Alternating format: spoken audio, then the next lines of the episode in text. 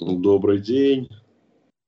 Да, добрый день. Я хочу вас представить нашим зрителям. А у нас программа называется «Точка зрения». В эфире у нас Александр Бенхин, адвокат только что вернувшийся с очень серьезного дела, но об этом мы поговорим потом, потому что мы сначала тему объявили другую, на этой неделе было сказано, что такое уголовный проступок, вот, и мы хотели бы с этого начать, и вкратце, может быть, скажете, похож ли он вообще на этот миздиминор, который вот в англосаксонском праве, или даже в Российской империи, по-моему, нечто подобное было в уголовном праве? В принципе, все наше право сейчас приходит в некое соответствие с международными стандартами, те же вот эти доследственные там сделки, так называемые, сделки с а, прокуратурой, когда человек там признается, и за это ему дают некое, в общем-то, более легкое наказание. То есть это всегда было в, в иностранном праве, в англосаксонском в частности.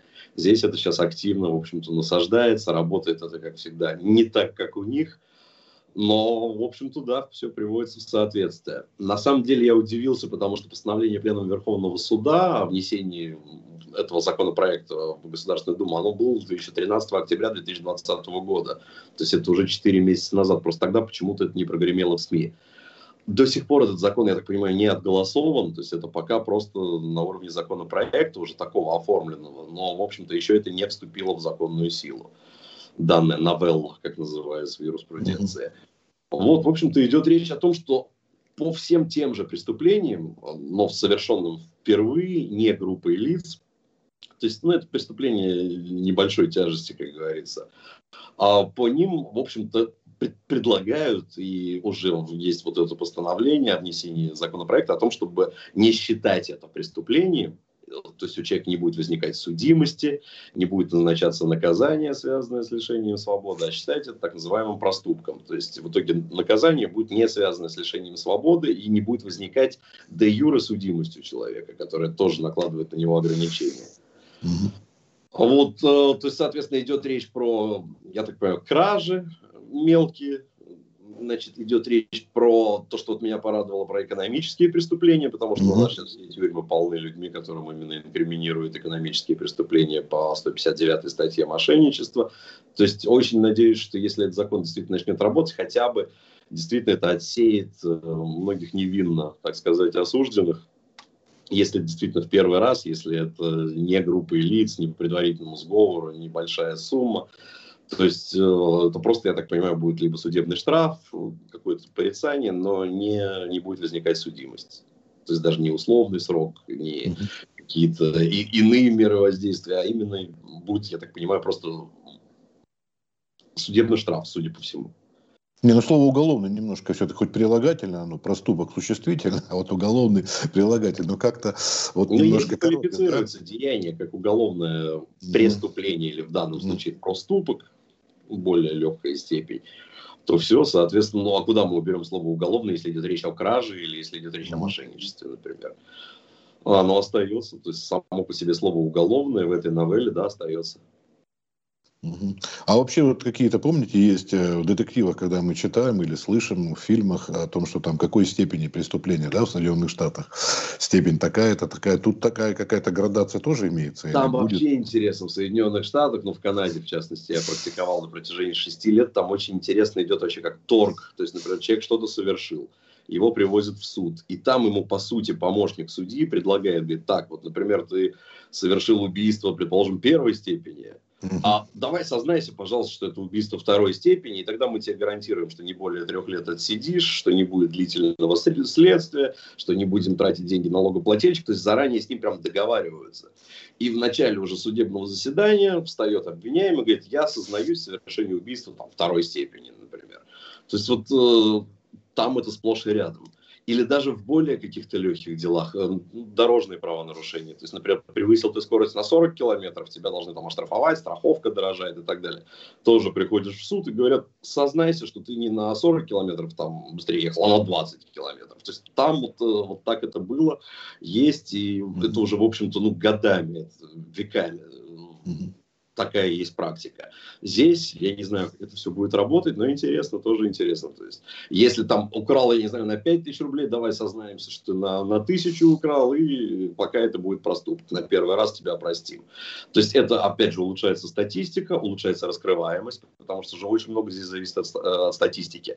Соответственно, есть заявления, есть доставленные, например, вот эти правонарушители, а раскрываемости, предположим, нет. Он либо скрылся от следствия, либо там нет улик, либо за затягивается это дело, нету достаточно рабочей, как говорится, силы, нету следователей, нету дознавателей, а тут все быстро человеку обещают, что в тюрьму не сядешь, но быстренько здесь, здесь, здесь подпишись, а статистика, соответственно, у ребят будет хорошая. То есть уже сдавать наверх, они будут, что все хорошо, раскрываемость там, стопроцентная, например. Вот насколько я помню, я, конечно, за этим так специально не следил, но, по-моему, о том, что экономические преступления, еще, по-моему, даже Дмитрий Медведев об этом говорил. Но да, это что его фишка не будет. была, да. Это да, фишка, вот. Что white, почему... white collar, белые воротнички, да. как говорится, да, должны были быть вроде как избавлены от жесткой уголовной ответственности, что опять же, не сажать их в СИЗО на время следствия, были вот такие предложения, но пока это, в общем-то, не работает, потому что это есть единственная, по сути, мера воздействия на подсудимого, на подозреваемого.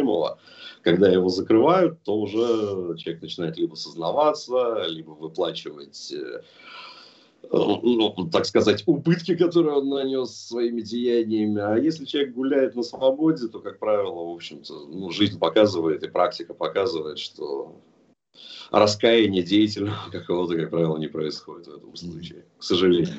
Ну, насколько нам известно, вы сейчас тоже прям, можно сказать, с корабля на бал или из зала суда. Корабля на бал, да, мы договаривались с вашими редакторами о том, что чуть раньше выйдем в эфир, но вот я только-только подоспел, а я сейчас защищаю Барри Алибасова-младшего, который уже сам по себе становится независимым, так сказать, ньюсмейкером, то есть раньше его воспринимали только в связке с отцом, со старшим, он вообще, mm-hmm. по сути, возник-то на горизонте в информационном поле буквально там полтора-два года назад, когда был вот этот скандал с э, кротом. Он активно тогда взялся, в общем-то, защищать отца, и начались э, многочисленные вот эти ток-шоу, и он действительно хорошо отрабатывает по законам драматургии, по законам жанра, потому что ну, люди включают телевизор, они ждут чего-то интересного, а он и подерется, и поскандалит. В общем, парень действительно очень такой непростой, хороший, между нами. То есть даже то, что он делает на телевизоре, там ничего плохого по сути нету. То есть э, это просто действительно по законам, в общем-то, жанра он хорошо отрабатывает, и зритель это любит и получает хорошие рейтинги. Ну, давайте говорить э, честно и прямо. Вот. А сейчас очень интересная фишка. Как раз то, что люди все говорят, это все ерунда, то, что показывают по телевизору, это все мыльные оперы, это все придумано, там, притянуто за уши. Постановка, Конкретно да. нет. Конкретно вот здесь нет в июле было очередное ток-шоу там, из 30, э, которые за последний, наверное, год вышли с этой семьей. И в рамках этого ток-шоу там была разборка, простым русским языком говоря, между ним и каким-то бывшим директором. Ну, говорят, что это даже не директор, а завхоз был у Барри Каримовича в группе «Нана», некий Назаров. И все, и ребята подрались еще раз, эта драка, она не была, это не ММА, там не какие-то бои без правил. То есть, ну, это телевизионная такая э, потасовка, скажем так.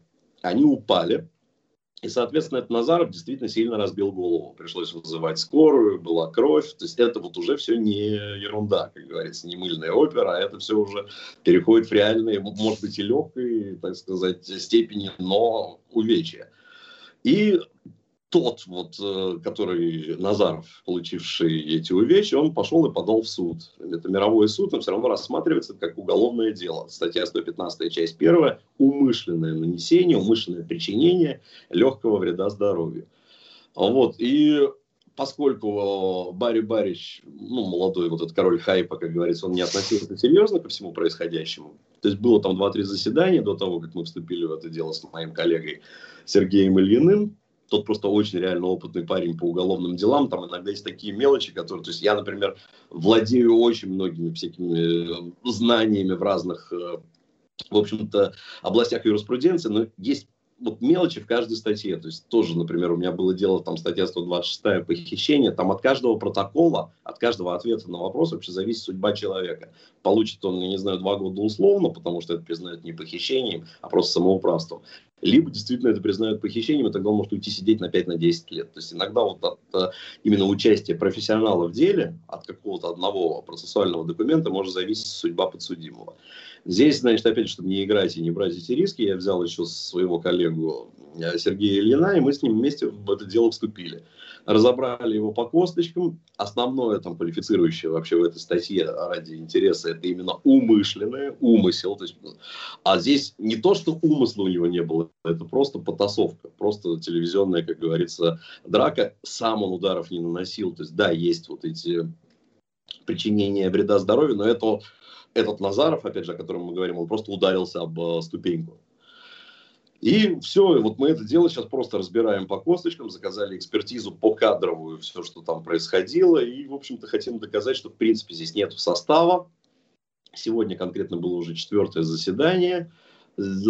Полномочия судьи в этом районе, где рассматривается дело, сегодня как раз истекали, или вчера истекали, соответственно, сейчас перенесли уже с новым судьей, будем рассматривать это дело 4 марта. В общем, интересно. И главное, что ко всему надо относиться серьезно.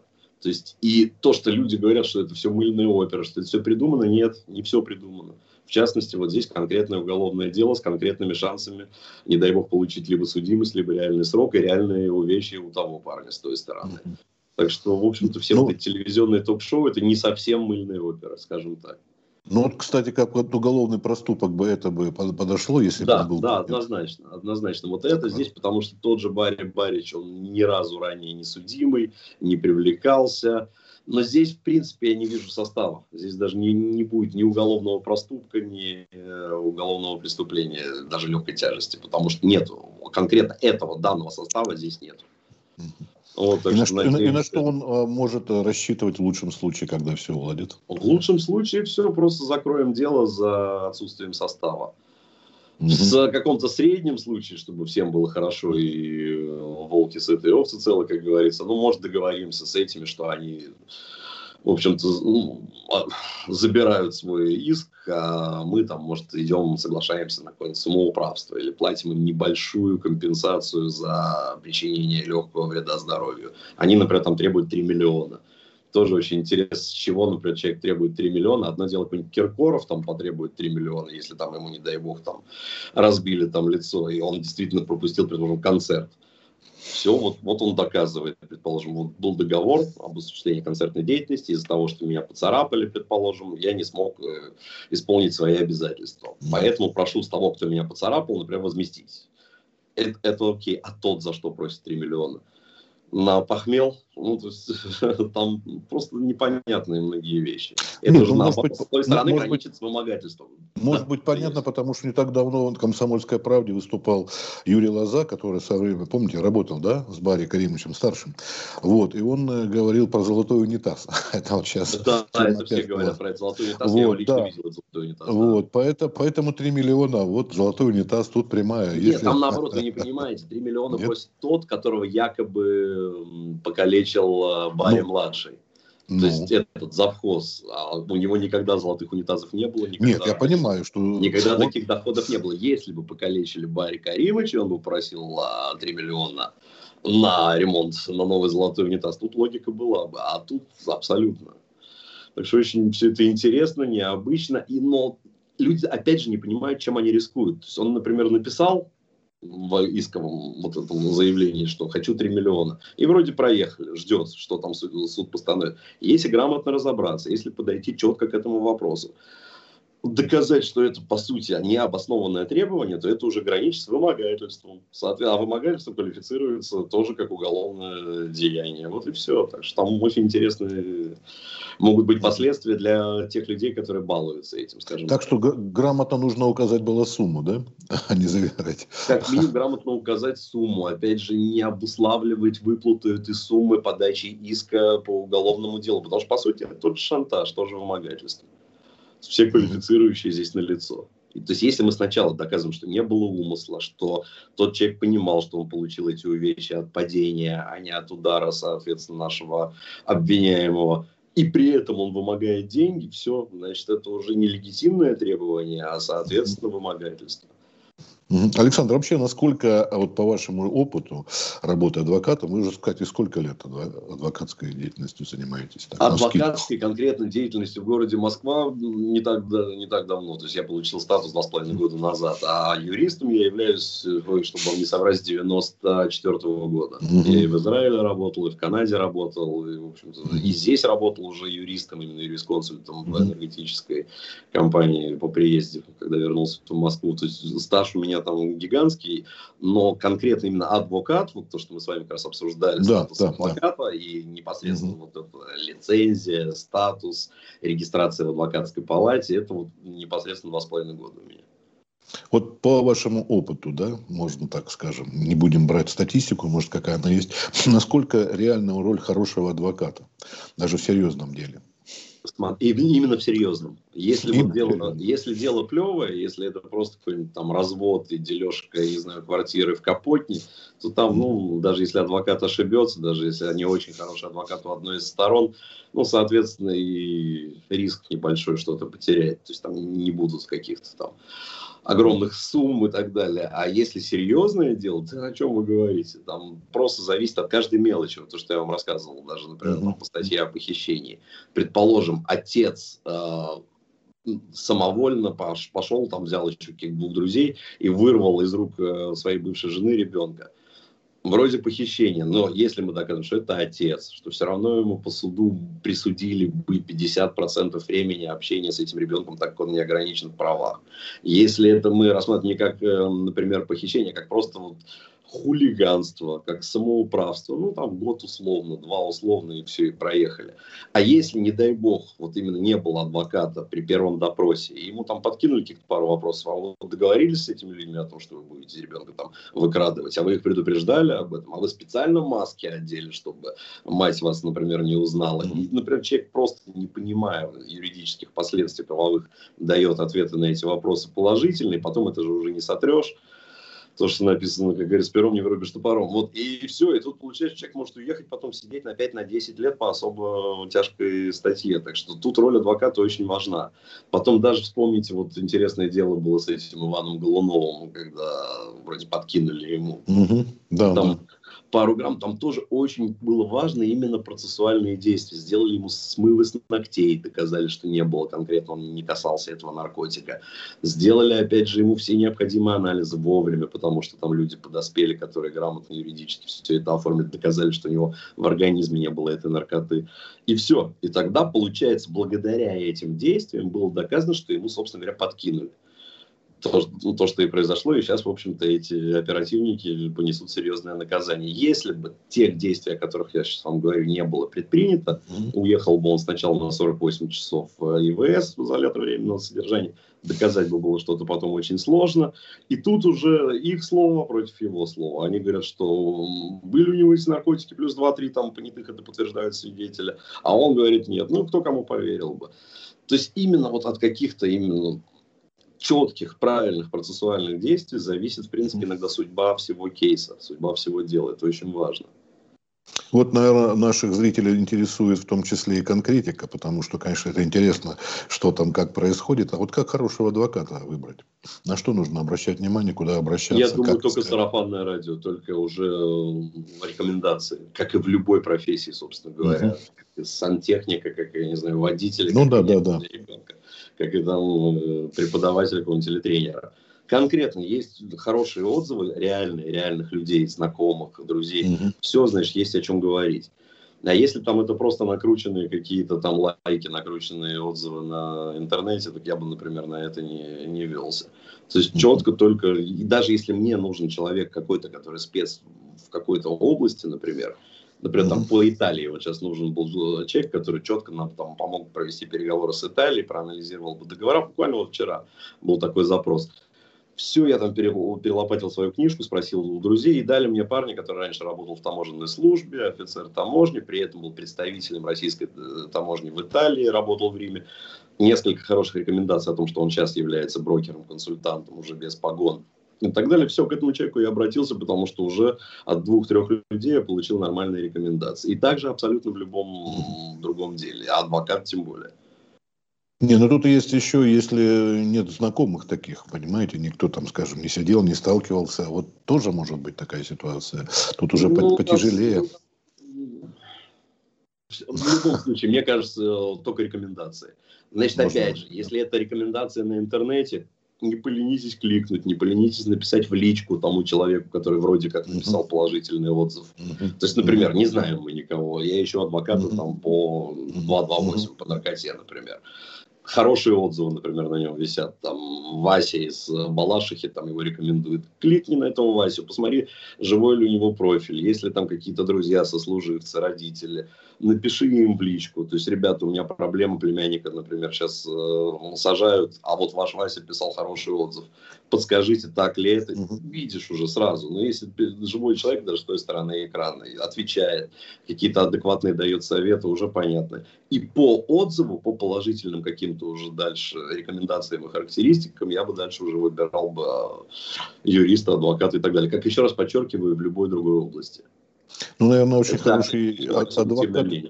И, сто, и стоит, наверное, очень дорого. Тут тоже может отпугивать людей. Значит, какой-то нужно средний вариант. Есть необоснованно дорогие, есть просто очень серьезные, как говорится, имена. Их буквально там по пальцам одной руки можно mm-hmm. пересчитать. Там реально цифры просто. То есть, ну, не буду сейчас перечислять имен, ну, да. это этично. Но вот опять же из топ-5, например, ну, ознакомление с делом, просто полистайте. Там 60 страниц дела, 300 тысяч рублей. А, например, этап предварительного следствия без всяких гарантий, что они там человека освободят или еще что-то сделают. Просто поприсутствуют на допросах, исполнить все процессуальные нормы от трех миллионов. Ну и, и т.д. и т.п. Опять же, помните, на слуху сейчас было вот с этим Альманом Пашаевым, который толком вообще ничего не сделал еще. Хуже только своему подзащитному, в общем-то, по общему мнению. Ну да, да. Сделал 11 что-то миллионов, 12 он сделал. Ну, то есть есть необоснованные просто понторезы, говоря простым русским языком. А есть, ну, реальные какие-то конторы, которые действительно работают, у которых есть хорошие рекомендации, но будут они стоить денег. Понятно, что там бесплатный адвокат по назначению, который вообще там ничего толком не соображает, практикуется, как на кроликах, на людях часто, так он или ничего не будет стоить, ну, на первые какие-то дни, или потом там попросит 30, 50, там 100 тысяч рублей, там, например. Более-менее серьезная контора, ну, я не знаю, ну, будут начинаться их услуги там от 300, от 400, от 500 тысяч рублей, но когда на весах стоит, в общем-то, свобода человека, или когда, ну, я думаю, что можно изыскать такие ресурсы. То есть я не говорю сейчас именно про просто неправомерно завышенные цены.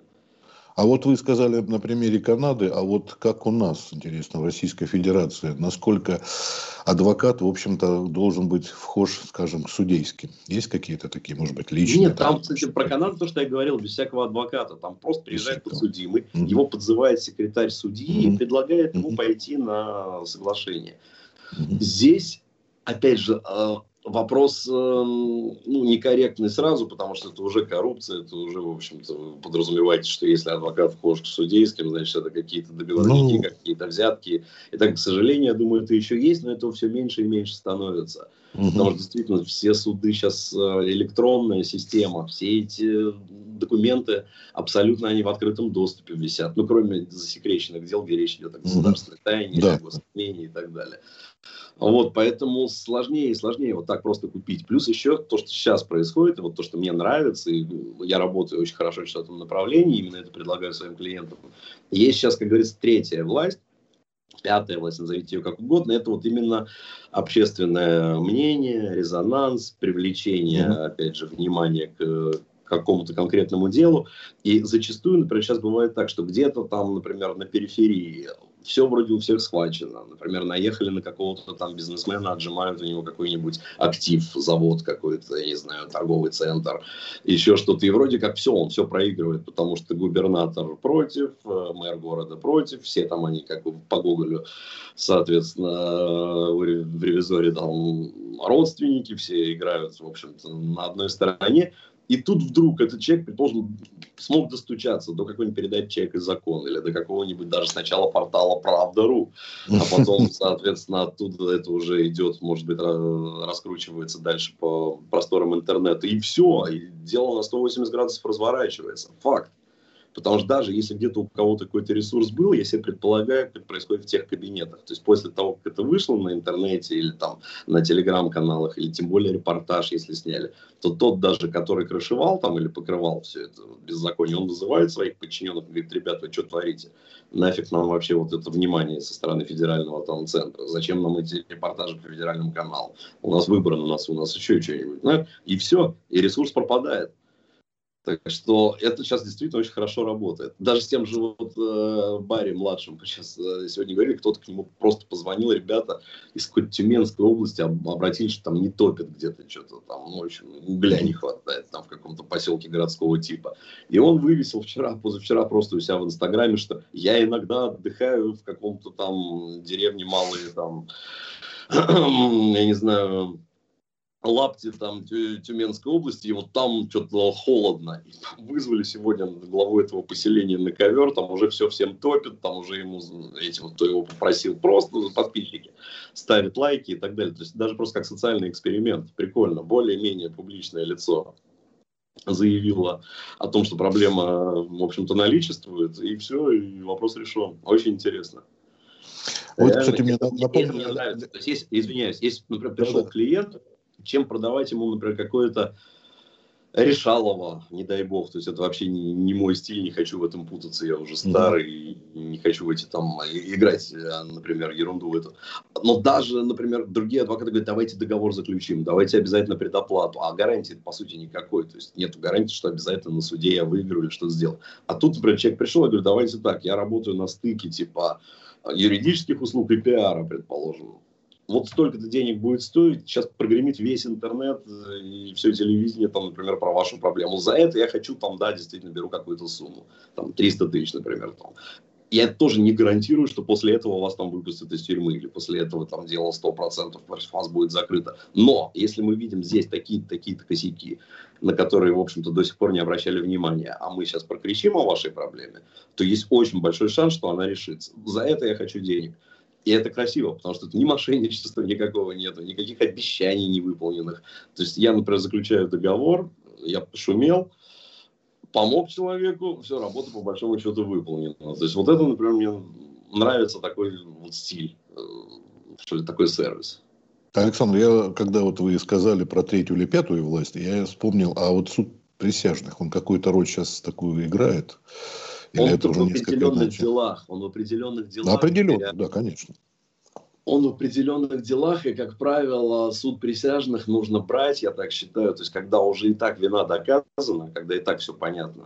То есть, например, угу. явно убил, да, но почему убил? Потому что он надо мной издевался пять лет, довел меня до такого состояния, то есть, аффекта нету, еще чего-то нету, но присяжные в процессе суда могут вникнуть, понять вообще, что, что произошло, и именно какое-то проявить милосердие и снисхождение к подсудимому. То есть в этом случае, в особо тяжких делах, имеет смысл э, брать вот э, mm-hmm. этот суд присяжных. По какому даже принципу он назначается и насколько можно влиять на назначение mm-hmm. именно того или иного в том или ином процессе суда присяжных, я даже, если честно, не владею этой информацией, не буду вам брать. Но мое просто субъективное мнение, что это стоит брать только в тех делах, ну, как фильм Михалкова «12», вспомните? Ну, да, да, там да. как раз идеально, как учебник по суду присяжных, все продемонстрировано. И очень хорошая драматургия, что сначала зрителю кажется, что ну, все так, а потом оказывается не совсем так, а в конце фильма оказывается еще совсем все не так. И тут вот как раз вот суд присяжных, он действительно играет большую роль.